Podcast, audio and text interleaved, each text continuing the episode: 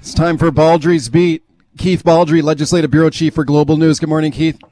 Happy Hump Day. Let's start with the Quebec anti-vax Oh, tax. yeah. Wow, the Quebec premier is saying if you're unvaccinated, unvaccinated people clogging up the hospitals there, they're going to Sig- hit you with a signif- fee. Significant tax, Right. calls it. Won't give the number out yet, but uh, certainly um, making waves across the country. I spoke to your friend Gary Mason. I remember you Mm-hmm. co-authored a book with him many years ago, and he's a buddy of yours. And, and he he told me this morning he thought he thinks this is the right thing to do. That desperate times call for desperate measures. Yeah, Gary's pretty strong on um, taking pretty harsh measures against the anti-vaxxers or those who refuse to get vaccinated. He did a column, uh, I think it was last week, on it. He got a lot of hate mail. I mean, that's that's, and I, I got a column out this week, sort of not taking the same tack, but well, sort of saying, is it inevitable we're going to see tighter measures against and uh, against those who refuse to get vaccinated, or are we going to see incentives or disincentives?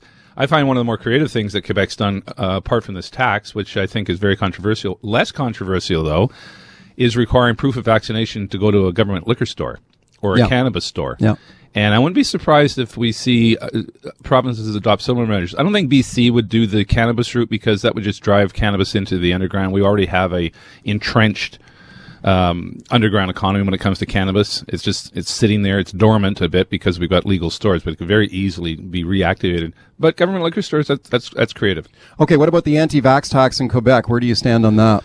I I have a problem when you start uh, impeding people's access to health care for any reason. So I tell people, you know, I'm I'm totally against the anti-vax crowd. I think they're they're um, dishonest. Uh, they're destructive. They're men- these are the people who go to these rallies. I mean, they're really not g- good people, and they're not particularly scientifically literate. But there's 370,000 people in BC, almost 370,000, who've yet to get a single dose. I don't think those people fall into that camp. They are people who are not vaccinated for any number of reasons, um, and I don't uh, uh, attach to them some malicious intent necessarily.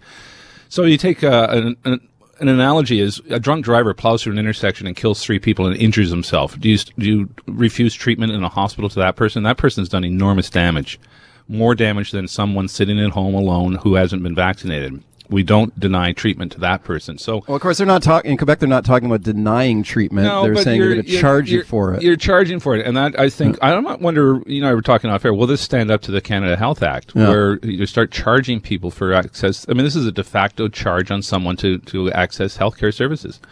I'm not sure it's going to stand up. So I'm a little. I'm a little. I mean, I'm not totally opposed to it, but I'm a, I'm leery of of it start attaching impediments to people getting healthcare Well, based on vaccinations. I think it's going too far too. I also think it's kind of a slippery slope because you know look at all the other choices that people made. I mean, you talk about you know someone who chooses to drive drunk. You know, do you charge them for health care now? What about someone who is a a, smoker, smoker, a smoker? smoker, You know, you know, maybe you got lung cancer because you chose to smoke. and you burden the healthcare system with, with right. your treatment. So now we're going to charge you. Yeah, so we don't- we don't do that, and I, I again, I'd be interesting if someone challenges this one in court. Uh, but uh, I think that's inevitable. I think so. I think, but it's interesting around the around Europe. You're seeing governments increasingly start to adopt pretty significant measures. Greece is going to start fining people over the age of 60. I think 144 dollars a month uh, if you're not vaccinated. Italy and France are coming down with some pretty stringent measures. Uh, Austria, you're seeing, uh, particularly Northern Europe countries, are adopting some pretty strict rules on people who aren't vaccinated, and I think that's that's starting to spread. Okay, we also have the issue of mandatory vaccination. You just you just talked about how that's basically catching on in some countries in Europe effectively. You had the federal health minister here in Canada last week suggest that provinces maybe should take a look at this mandatory vaccination. Dr. Bonnie Henry was asked about that yesterday. Could there be mandatory vaccination in BC? Here's what she said. We're taking the measures that we feel are important to address what we're seeing here now. And uh, I, I don't foresee uh, making it mandatory for vaccinations for everybody in the province. Your thoughts? Well, you go back a few months. Uh, Dr. Henry said she didn't see us having vaccine passports. Yeah. Uh, that uh, her uh, view on that obviously changed because we now require vaccine passports or proof of vaccination to get into restaurants or other venues. So again, this is always evolving, and we'll see. The Omicron variant is changing everything because so many people are catching this with various consequences as a result. This didn't happen with the Delta variant. We had nowhere near the transmission with the Delta variant as we're seeing with Omicron. So things are changing. No no mandatory vaccines right now.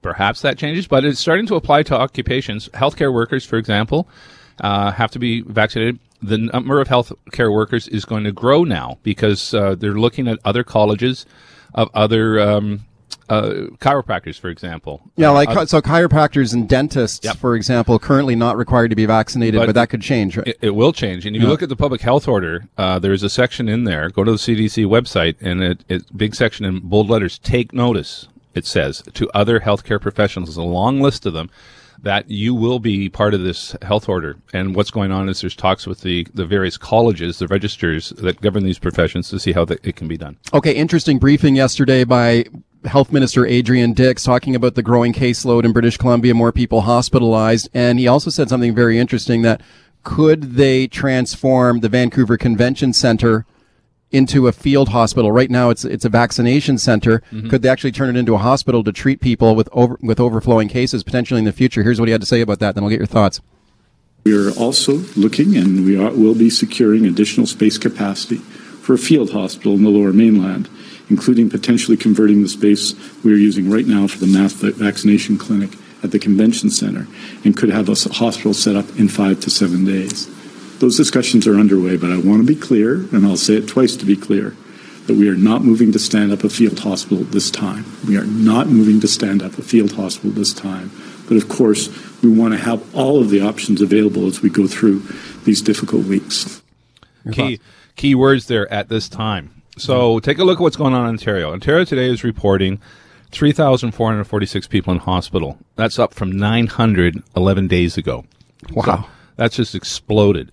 The number of people in ICU is now uh, 500. It was uh, below 200 11 days ago. So those are the numbers to keep an eye on. And this is uh, Omicron. It's also Delta is still out there as well, putting people in hospital. So we're always a little lagging behind Ontario. So the nervousness is in the BC system. If we're going down Ontario's route, the equivalent of what what uh, on, what we're seeing in Ontario would be about 1,100 people, uh, 1,150 people in hospital in BC because of this. We've got 369, so almost triple what we're seeing now, and about 175 people in um, in ICU, and we've got 97 people in ICU. So if we're headed down that route, you will see the convention center turned into a field hospital, as it was at the beginning of the pandemic. Right. And then they never, but they never used it. never used it, never had Right. to.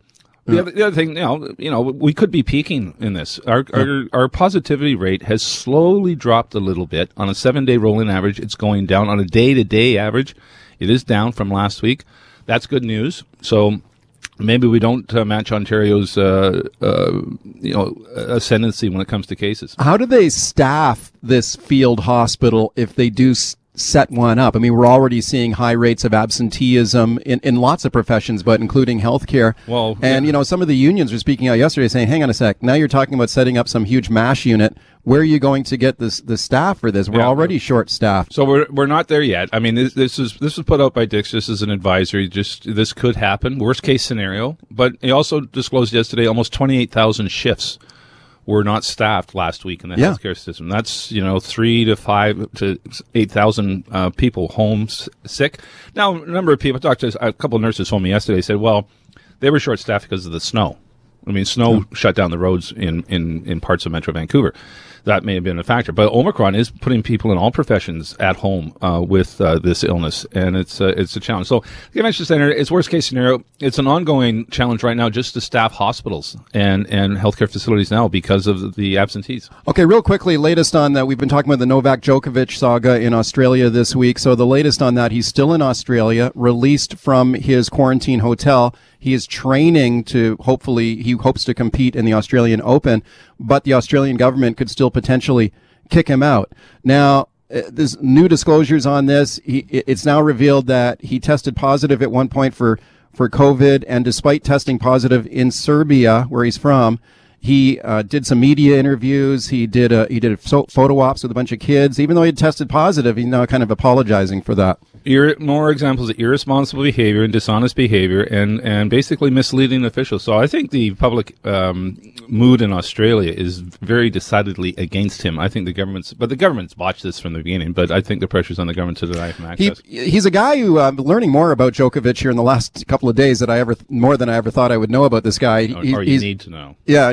he's got some um, beliefs in some medical quackery. So one of the things he believes, for example, he believes that contaminated water can be purified through the power of prayer or positive thought. Here he is talking about that. Novak Djokovic. Water reacts, and, and you know scientists have proven that. That obviously in the, in the experiment, that molecules of the water react to our emotions, to what is being said. Yeah. Okay. So water and molecules in water react to your emotion. So you know. Okay. So the guy, the guy's a great tennis player. I'm not going to take any medical advice to from him. But I guess it's still a question for the Australian government. Do you kick him out or do you let him play? Well, it's also tied to vaccines and the message you're sending to citizens in Australia. They've got some pretty tough measures down there too to to uh, require you to be vaccinated. Why would you make an exemption to some superstar sports figure who's got some quackery ideas about turning uh, nuclear waste water into something you can drink? All right, welcome back. It's Baldrey's Beat. Let's go right to your phone calls here. Glenn in Maple Ridge. Hi, Glenn. Go ahead. Hey guys, uh, yeah, good uh, good topic today. First of all, first and foremost, I won't waste our time on Djokovic. He's a joke. But uh, let's get back to the uh, the serious issue of uh, what Quebec is doing and uh, and the the Pandora's box that they are uh, that, that they're opening here on this uh, on this uh, uh, fine or tax or whatever you want to call it for their uh, the unvaccinated. Now, first and foremost, I want to know what the definition of a vaccinated personally, I'm I'm double vaxxed. I was reluctant. I didn't want to do it, but I am double vaxxed. Now, am I am I vaccinated, or is that definition going to change? Is it going to be one jab, two jabs, three jabs, four jabs? Like, what is the what's the jab game here? As far as first and foremost, what is going to be the definition of vaccination? Mm. Secondly, the vaccination, as we all know, it may lessen. They say that it lessens the effects that you may have, but it still it still passes with vaccinated people. people vaccinated people still get ill. Vaccinated people still end up in the hospital, maybe not to the same degree as unvaxxed.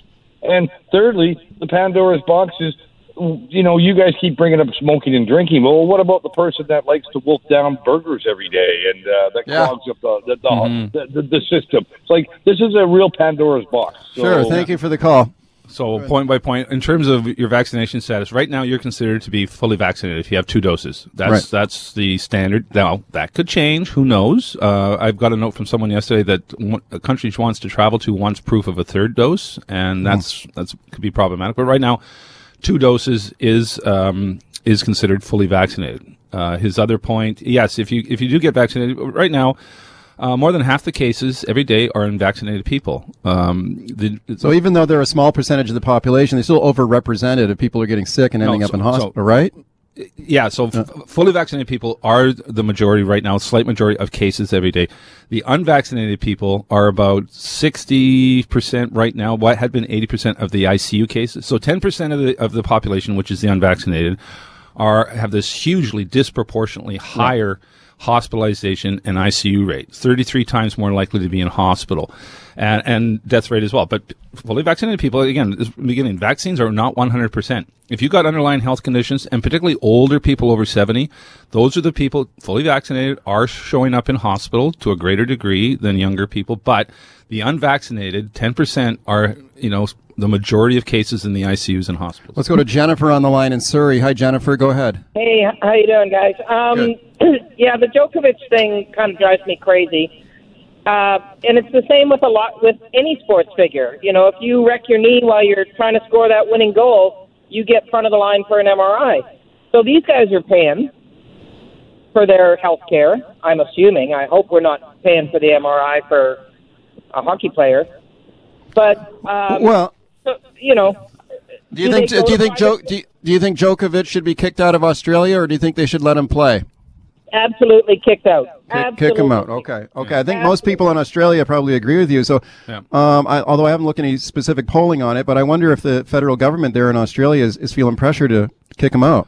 Oh, I would think it would look very embarrassing if uh, Djokovic shows up at Rod Laver Arena Center Court and starts playing tennis uh, when he's sort of the the poster boy for the unvaccinated. When you're trying to convince your population to get vaccinated, when you've got measures in place that you've got consequences if you're not vaccinated, you can't work in certain professions if you're not vaccinated. Uh, to give him an exemption would be, I think, look silly. Let's go to Paul and Ladysmith. Hi, Paul.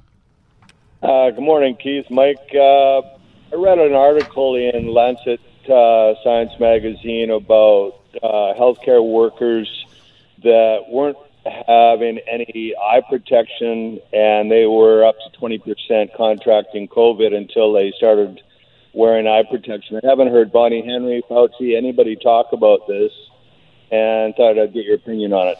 Keith? Well, I haven't seen the article. I, you know, forward. I'll check it out or forward it to me. That's interesting. Uh, Lancet's a very reputable um, publication. Obviously, uh, they do a lot of everything's peer reviewed there. So that's that's an interesting finding. If I can get my hands on that, that's a question for Dr. Henry at some point.